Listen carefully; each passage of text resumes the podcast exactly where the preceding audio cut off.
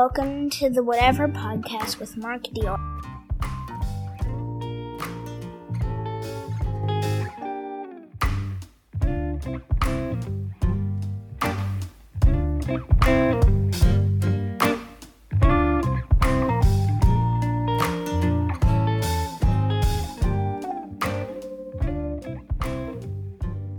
Hey, folks, thanks for stopping by to this special Christmas Eve edition of Whatever with Mark Deal. Uh, a couple weeks ago, we went to see uh, a young friend of ours, uh, had a small part in uh, the local community community theater's production of A Christmas Carol. And while watching while watching the play, there were there were several things in it that I had never seen in any of the movies, so I decided uh, that I'd go back and read the novella, uh, which I'd never done. So I did that, and I decided to watch as many versions of the movie as I, I could in the, the couple of weeks before Christmas. And I watched a total, well, I watched a total of eight movies and listened to one audio presentation.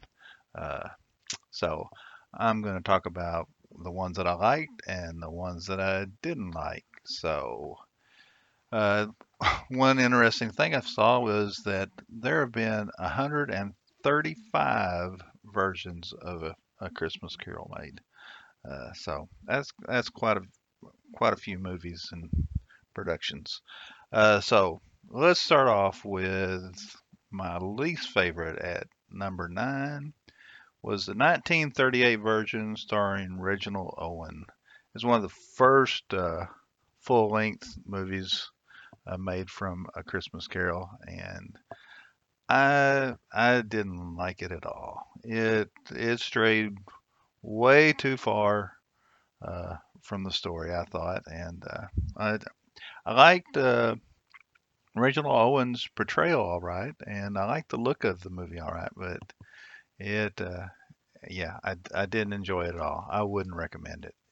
Uh, oh, one of the things that uh, uh, I noticed in the in the play that wasn't that I had never seen, I never saw the the young children that were you know hiding under uh, the ghost of Christmas presents uh, robes uh, that represent ignorance and want. And one of the other things that I also noticed uh, in in all the different movies was uh, the ghost of Christmas Present and the ghost of the future uh, all you know look fairly similar and uh, followed along with the book, uh, but there was a big difference in how the ghost of Christmas past was uh, presented. Uh, some in some of them it was a a woman, some of them it was a man, and in uh, which one was that? The 1999 version with Patrick Stewart, Stewart, where Joel Grey portrayed the Ghost of Christmas Past. We weren't sure what he was. Uh, so that was one of the things I was looking forward to uh, in reading the book to see how uh, the Ghost of Christmas Past was presented. And after reading the book, I can see why uh, the movies have had a hard time uh, with their portrayal. Uh, the book doesn't refer to the spirit as a, a he or a she. Uh, it uh, calls it an it. And then in the description, I'm going to read you the description from the book. Uh, it was a strange figure, like a child, yet not so like a child as like an old man. Well, there's a, a, a reference to being a man. Uh, viewed through some supernatural medium, which gave him the appearance of having receded from the view and being diminished to a child's proportions. Its hair, which hung about its neck and down its back, was white as if with age, and yet the face had not a wrinkle in it, and the tenderest bloom was on the skin. The arms were very long and muscular, the hands the same, as if holds as as if its hold were of uncommon strength. Its legs and feet, most delicately formed, were like those upper members bear. But the strangest thing about it was that from the crown of its head there sprung a bright, clear jet of light, by which all this was visible, and which was doubtless the occasion of its using in its duller moments a great extinguisher for a cap, which it now held under its arm. Even this, thou, when Scrooge looked at it with increasing steadiness, was not its strangest quality, for as its belt sparkled and glittered, now in one part and now in another, and what was a light one instant, at another time was dark, so the figure itself fluctuated in its distinctness, being now a thing with one arm, now with one leg, now with twenty legs, now a pair of legs without a head, now a head without a body, of which dissolving parts no outline would be visible in the dense gloom wherein they melted away, and in the very wonder of this it would it, it would be itself again, distinct and clear as ever. So, yeah, from that you you can see why they've had trouble settling on what the Ghost of Christmas Past uh, uh, looked like. So, uh, just thought I'd throw that in there. So, at number nine was 1938's one with Reginald Owen. Didn't like it at all. Number eight was uh, uh, let's see, yeah, 2012 version. I think it was an Irish version uh, with Vincent Fagan. It was it was dark and moody, and I liked the looks of it. Uh, it was kind of disjointed, and uh, yeah, I I'm I'm not really sure how to describe it. Uh, it was all right. I, the overall mood I just didn't care for. And it and this one, I believe the Ghost of Christmas Past was portrayed by a woman, but it was spoken in the voice of a man. So they they decided to go both ways there. Uh, so that was number eight.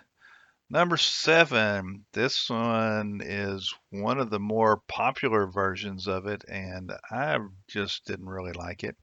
It was 1984's version with George C. Scott you know, some people uh, think he is the like the definitive version of of Scrooge, and I like the looks of it. I'm not. Uh, it was, uh, you know, very pretty and uh, and pretty much followed the storyline, except I didn't like uh, George C. Scott's characterization of the of, of Scrooge. I, at the end, I didn't believe he had changed. I thought it was kind of like a, a prison deathbed uh, conversion. Uh, he was he seemed belligerent and defensive all the way up until the point where uh, he saw his tombstone and you know confronting his own death. But before that, I I didn't see any changes along the way. It was it seemed drastic to me. Uh, uh, a lot of folks don't agree with that assessment, but yeah, I, I I was disappointed in that version. Let's see, number six. 1935 Scrooge with Sir Seymour Hicks. Uh, unfortunately, the only version I could watch was the colorized version, and I hate colorized versions of of old black and white movies. Uh, so that that was the the main problem I had with that. It uh, the look uh, was pretty good, except for the colorization. Uh, the first half of the movie I, I, I, really liked, and then it kind of fell apart. I thought, uh, and it was a shortened version. It seemed like they they skipped, even though they stuck with the the general outline of the story, they left out. Uh, seemed like lots of parts of it. So that comes in at number six. Oh, let's see, what was five? Five was a 1949 version. It was a TV uh, adaptation with uh, Taylor Holmes. Um, and to be honest, it was there wasn't anything special about this version, except it was narrated by by Vincent Price. So that bumped it up uh, into the middle of the uh, middle of the pack. So uh, yeah, I, I enjoyed that one mainly because I like Vincent Price. Uh, let's see, four. Actually, this is a 4A. Uh, this is one that I did not watch this year, and I'd forgotten that we'd even watched it last year, but uh, Letitia reminded me of it. And it was 2009's version with uh, Guy Pearce as uh, Scrooge. Now, I don't think you can really call this one uh, an ad- adaptation of A Christmas Carol. It is more of a based on kind of story. Uh, they change a lot uh, in the story, uh, but I enjoyed it. It was a miniseries, uh, I think, done by the BBC and FX. Uh, uh, it was it was it was a darker story, and uh, but Mrs. Cratchit has a lot bigger part in it, and there's some witchcraft in it. So I really enjoy it. Purists and people that you know want it uh, to be strictly a Christmas Carol probably didn't like this one. I did. Uh, so that comes in at at what I say four four A. Uh, then number four is uh, 1951's Alastair, uh, starring Alastair Sim. Yeah, that that's a good version. It's a it's a really I thought a really accurate version. It included a lot of uh, uh, scenes that aren't in uh, some of the other versions. Uh, in the book, uh, The Ghost of Christmas Present uh, shows him a lot more than what you typically see in the movies. They go visit uh, uh, a lighthouse, some folks on a ship, uh, people in a mine. Uh, they visit folks all over the world uh, celebrating Christmas. Uh, uh, I really enjoyed the look of this one, and I thought uh, Alastair did a, an excellent portrayal of Scrooge. So then let's see. Three is a Chris 1999's A Christmas Carol with Patrick Stewart. I really I, I like the look of it, uh, and I thought I liked uh, Stewart's characterization of Scrooge. Uh, so then let's see. Two, oh, two is uh, an audio uh, presentation of it that I actually I just listened to today. I, it it uh, had popped up on Facebook, and it is a 2014 reading uh, by Neil Gaiman, and uh, he read. It was a, a presentation from. He read from a copy, a rare copy of Dickens' uh, book with Dickens' own edits and prompts for uh, public readings. Apparently, Dickens did a lot of public readings of his, his books, and this was one of those copies. So it, uh, yeah, it, it was very good. You can find it on Spotify, is where I, where I found it. And so then we come to my favorite, and uh, it's it's a Muppet Christmas Carol starring Michael Caine. Uh, what can I say? Muppets, Michael Caine. Uh, it you know, it stuck fairly faithfully to the story. It didn't have everything in it, but uh, and it changed a few things, like the way things uh, end. Uh, but I like that Michael Caine, even though he was, uh, you know, starring in a movie with uh, with a bunch of Muppets, uh, he played it straight, and that was he said that was the only way he would do it. He was going to play it as a a real movie, and so he did. I thought he did an excellent job. Plus the the musical score was by far the best of any of them. So there you have it.